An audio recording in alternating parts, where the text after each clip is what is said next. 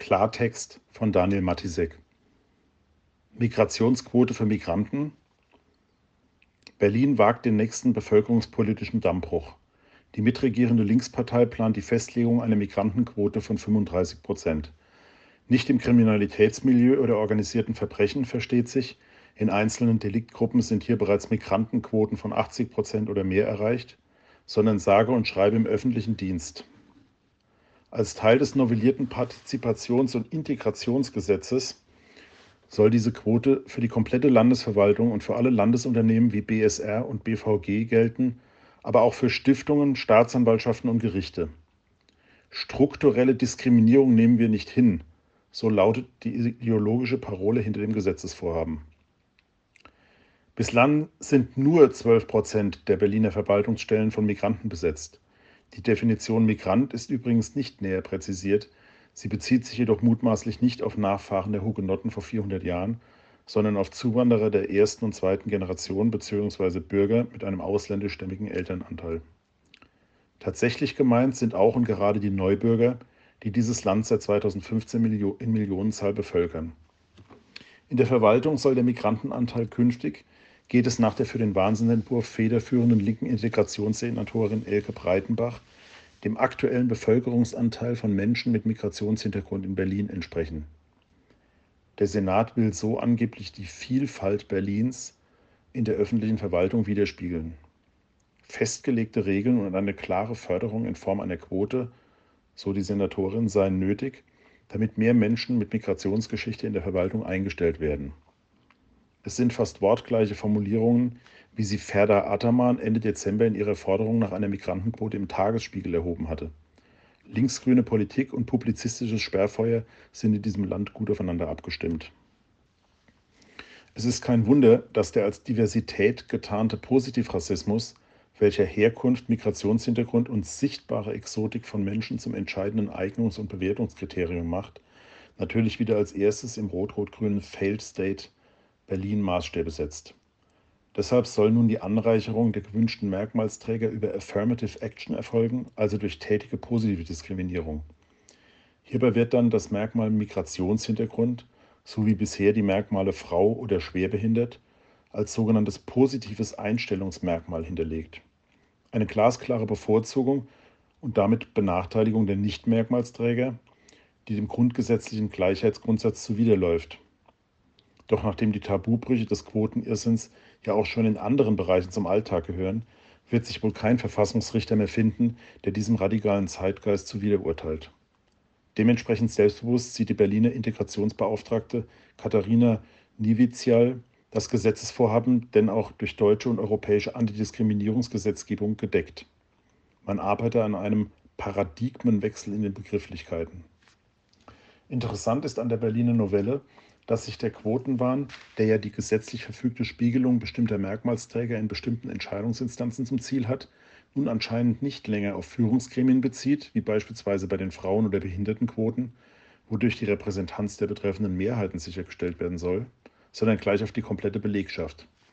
Bei so viel neurotisch verordneter Vielfalt und Buntheit drängt sich dann die Frage auf, wieso eigentlich Migranten? Was ist mit Quoten für Linkshänder, für Rothaarige, für Linkshodenträger, für Philatelisten, für Witwen mit Zellulitis, für queere Muschelsammler, für gebisstragende Quartalssäufer. Wer wählt in dieser Gesellschaft inzwischen eigentlich die Eigenschaften aus, die quotierungs- und damit privilegierungsbefähigt sind?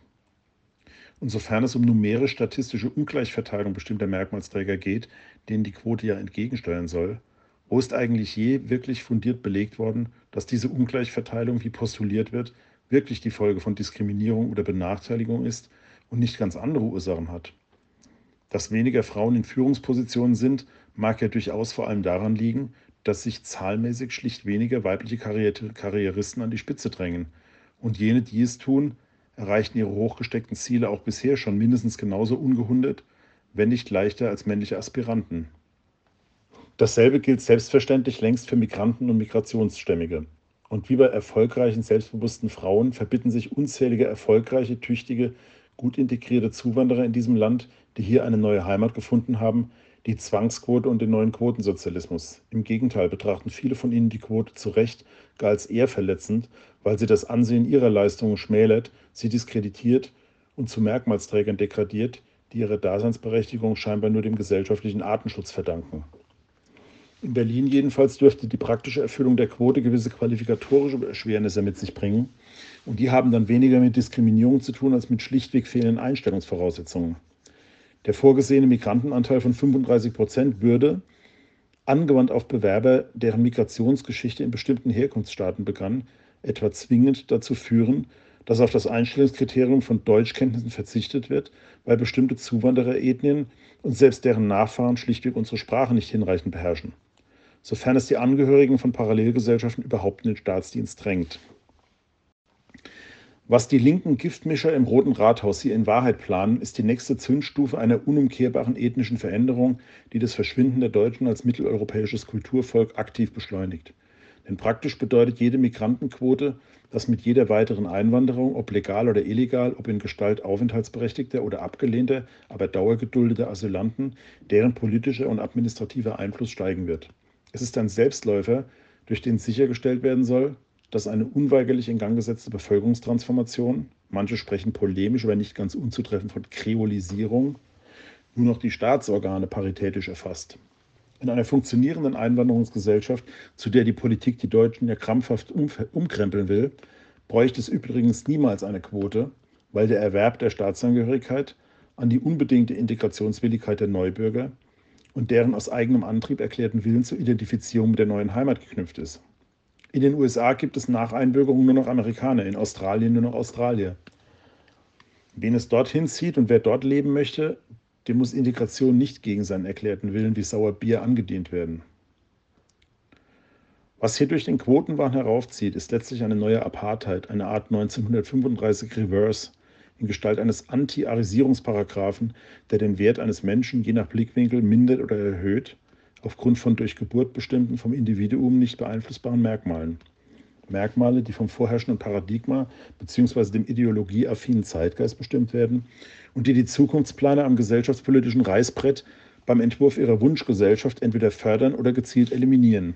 Es ist eine Zuchtwahl, die die vorgebliche Beseitigung von Benachteiligung und Ungerechtigkeit nur als Feigenblatt für ihre Radikalität